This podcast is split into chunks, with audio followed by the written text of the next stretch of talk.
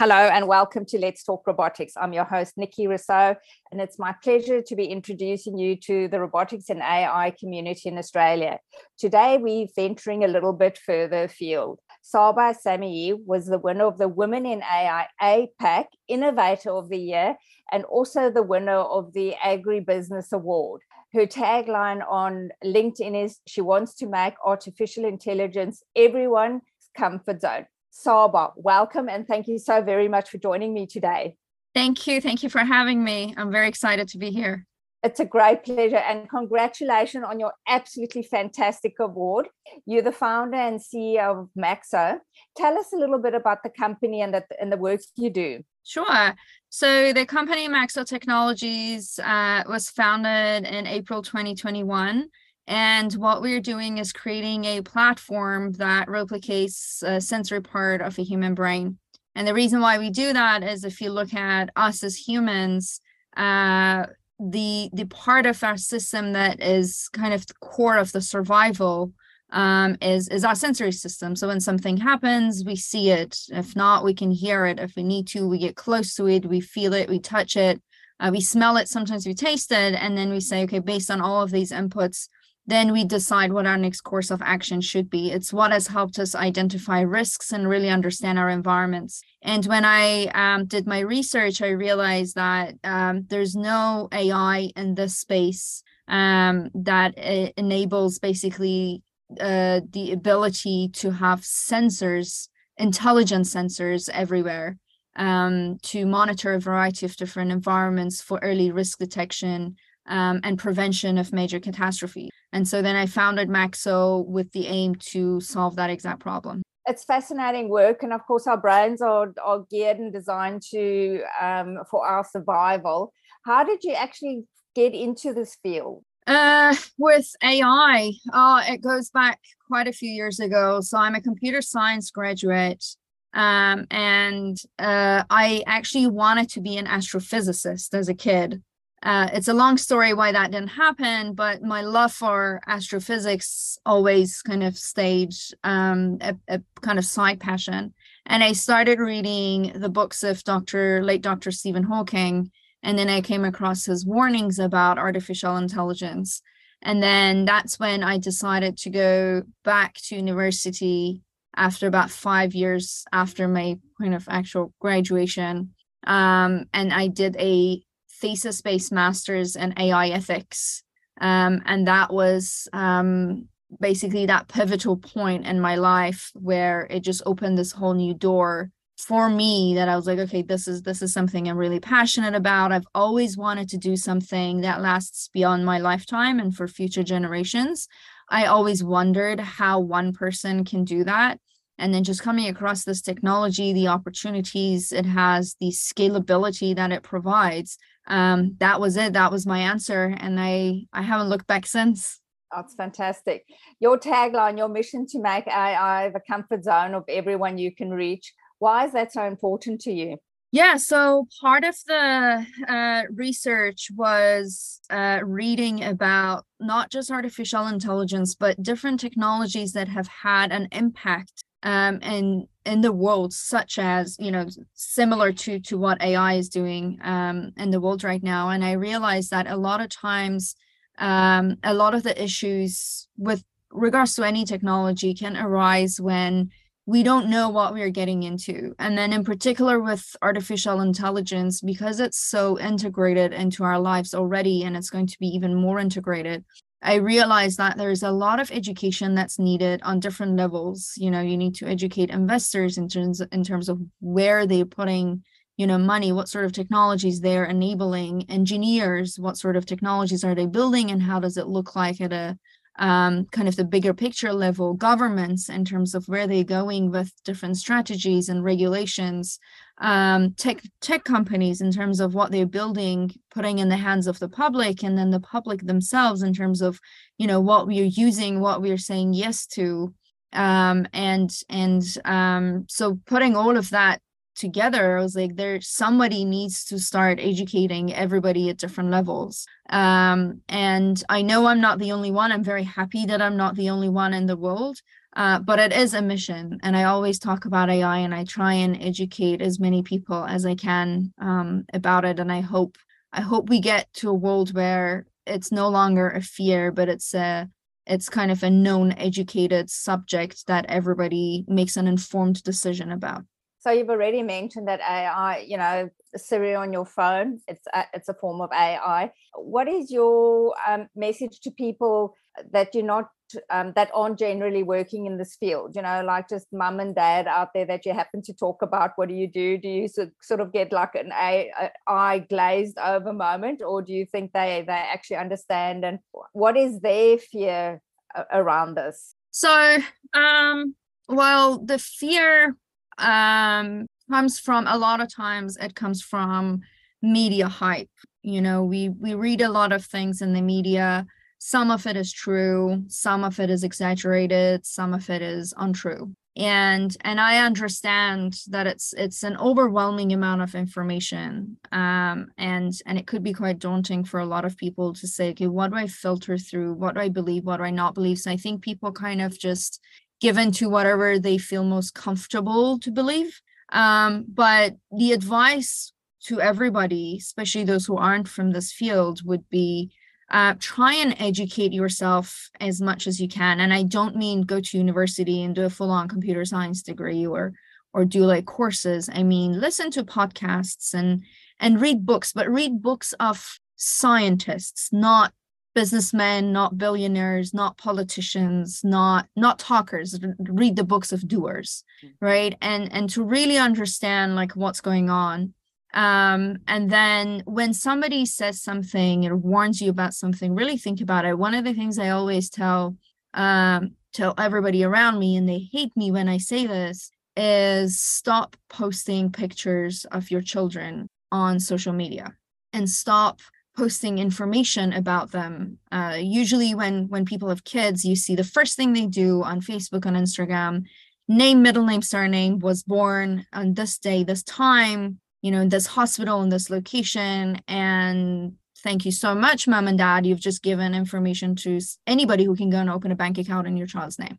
Uh, and then, you know, these kids are going to grow up and they're going to have a digital footprint at no choice of their own.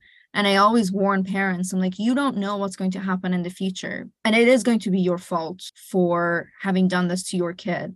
So you don't need to tell me anything right now. And you might hate me for saying this, but just think about what your answer is going to be to your kid when they grow up. Um so it's those sort of warnings or you know when i when i talk to people they kind of like they choose to ignore it because it's easier to you know kids kids are dear to their moms and dads and they want to show them off and i understand that but i also see like pictures of children that are stolen and are being like sold um you know or being put for adoption. They're scammers of course and this is just what people do. So just imagine what would ai be able to do with this information sometime down the line. Um, and so it's about thinking thinking about the future educating yourself about the future. Um, if you don't need to put in some sort of a data online then don't do it just because it's fun. You know do it sometimes if it's convenient but don't do it because it's fun when you don't know actually what's going to happen. Like we are in an era where there's so much education.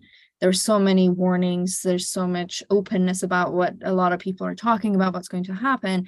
Take a little bit you know take a few steps back. Take some precautions.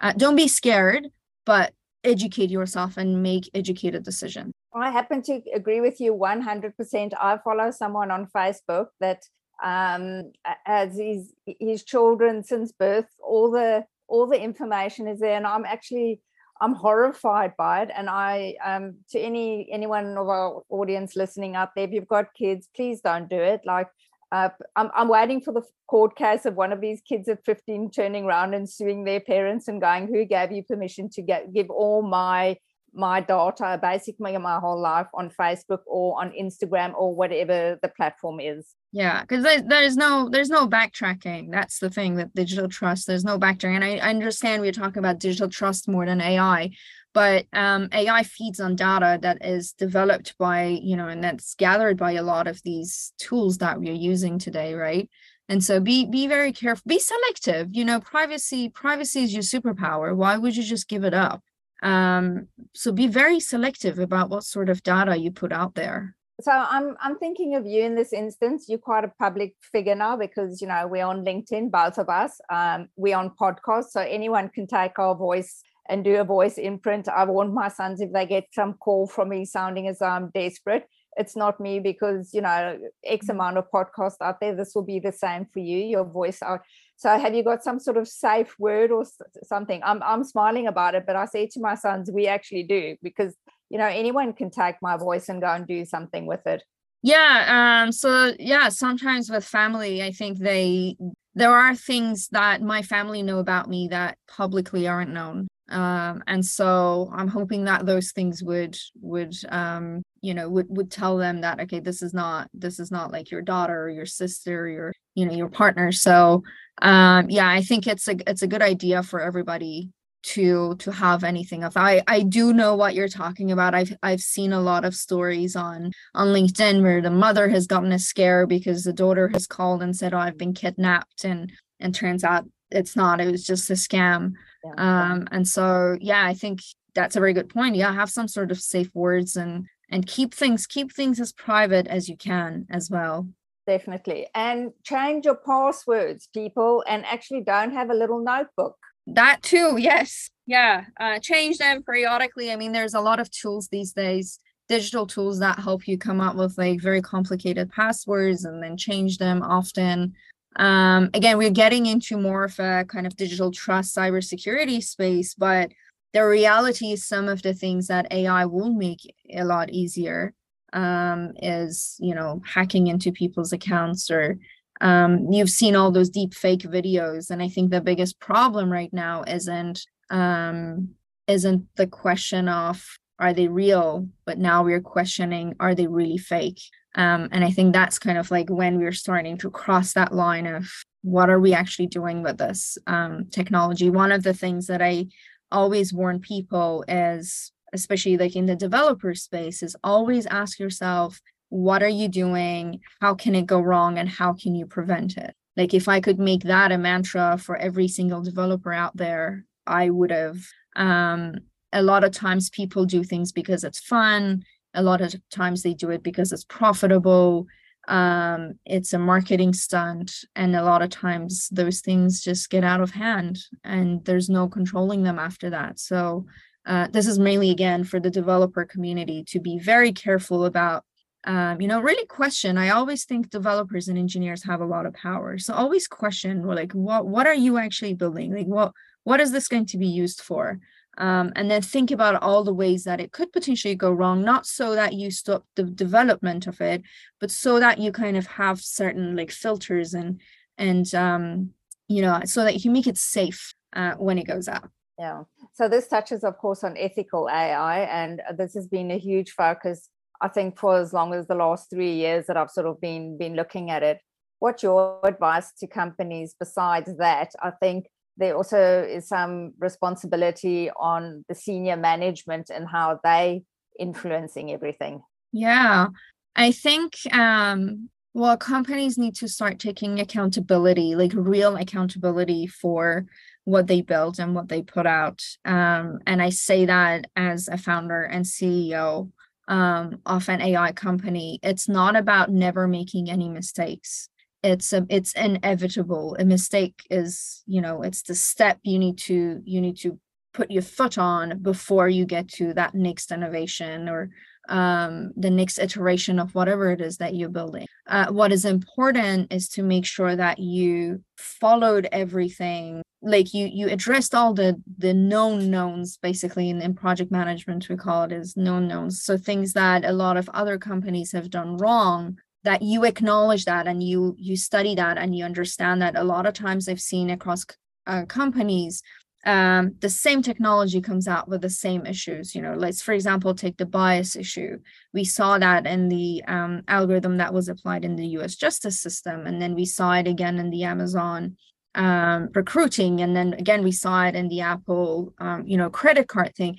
So when you see that happen multiple times like it doesn't take um, you know a lot for you to say okay look there is a real issue with data uh, you know, there is bias in the data just because of the nature of, you know, humans that have generated that data. So think about how you can address that before you start releasing something, you put something out there. Now, I'm sure these companies at some point started addressing these, but they could have addressed it before, you know, it was released and before it made it to, um, and these are just some of the examples. There's like plenty more out there. So to to any company it's like do do your research really understand what have other people done how did it go wrong before how can you avoid those mistakes and then if you make new ones then understandable like it's it's you know part of the process. Hopefully you don't but if you do it's part of the process. You're like at least you say okay, i did everything that i could. I i covered all the blind spots as much as i could. And then take accountability for what has happened. Don't just you know swipe it under the rug. Um just take accountability. I made a mistake. This is what happened. I'm accountable. I'm responsible for this and therefore i'm doing x y and z to address it. Um, so that would be one of my um, recommendations. Definitely have uh, your leadership team be educated about artificial intelligence and the role that it plays in your own industry whether you're in healthcare or financial industry or manufacturing. There's no industry these days that is um, uh, that is n- not impacted or not soon going to be impacted by the changes that ai is going to bring. So make sure your uh, your people are educated so that it's done with them, not to them. That's an excellent point. And I think this is also probably a good place where diversity comes in because, of course, the data is only, I don't want to say as good as the diversity selection you've got working in your company in a way. Sorry, so, well, what can you ask? Well, I'm just saying, like, if you've only got men putting in particular yeah, data, yeah. like, it's very important to have diverse people, like, of all walks of life. And I'm, you know, uh, not just women, well, men, women, um, you know, with all sorts of backgrounds, uh, you know, yeah. whether they're immigrants to your country, whatever, because we all experience the world through different lenses. Yeah, exactly. No, diversity is is huge, and I've always talked about this fact, and it's not. I mean, I know gender diversity is something that has been talked about a lot. Um, but there are other aspects to it as well. There is um, age diversity, there is um, cultural background diversity, there's talent diversity.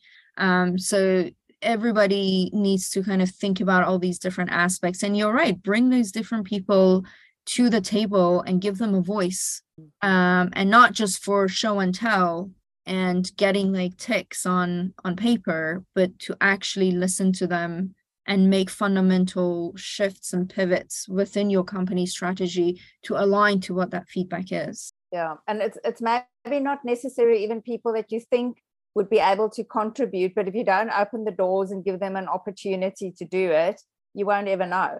Exactly. Yeah, absolutely. Yeah. So I really want to focus on the awards night now. Um, I was there and I, I saw you um, win both categories. So again, congratulations. Um, I want to touch on the Innovator of the Year award because um, you were so shocked. And I looked at the video again on LinkedIn and I, I Andrew Miller and Jill Rock, who put on the spectacular event, actually organized that as soon as your name was announced, the video zoomed in on you. And I did watch your face, and you were, I think you were floored. Like, I think for a second there, you didn't actually know what to do. I, you knew, you knew you had to get up and walk down to the stage. But tell us a little bit what went through your head.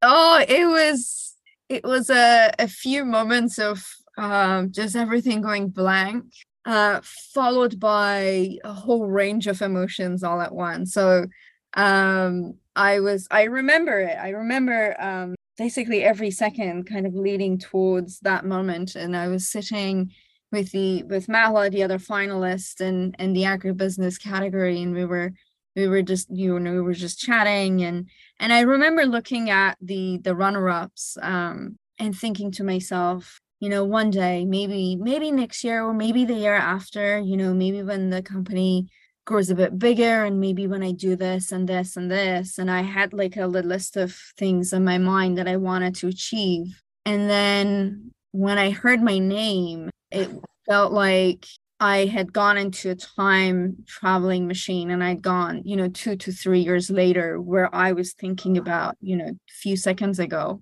And so yeah, I saw the video as well. And I was like, I, I was, I was actually shocked and it was, it was very unexpected. Um, and then, and then I remember getting on the stage, um, and, and receiving the award. And then I started the speech and, and I could just look at everybody. It was like it was it felt like I was in a movie, you know, one of those movies like when they announce something and you're like happy and then you all of a sudden go on the stage and there's like lights into your eyes and you look at everybody looking at you and then all of a sudden you feel this like wave of emotion and um, as i said on my on my linkedin i wanted to it was a completely different speech that i had in my mind um, and which I was actually going to say for the agribusiness. And then I realized we didn't have time. And then I was like, okay, now maybe I can say that. And then I felt like I was just about to burst into tears. And um, for some reason, I was like, no, not the right time. No, not yeah. now, not now. And then so I switched gears and took a deep breath and and I just completely changed the, the speech. Um, but yeah, it was it was I was I was really happy uh, my mom had come to Sydney with me, and I I said to her, "Oh, you know, I'm probably not gonna win this year, and you know, there's gonna be like following years that you can come." So then Vivid was on, so I said to her, "Well, why don't you go to Opera House and, and watch Vivid?" And the moment I said this, I messaged her, and she's like, where she was, she just sat there and cried. A shame. And then she was like, "I really."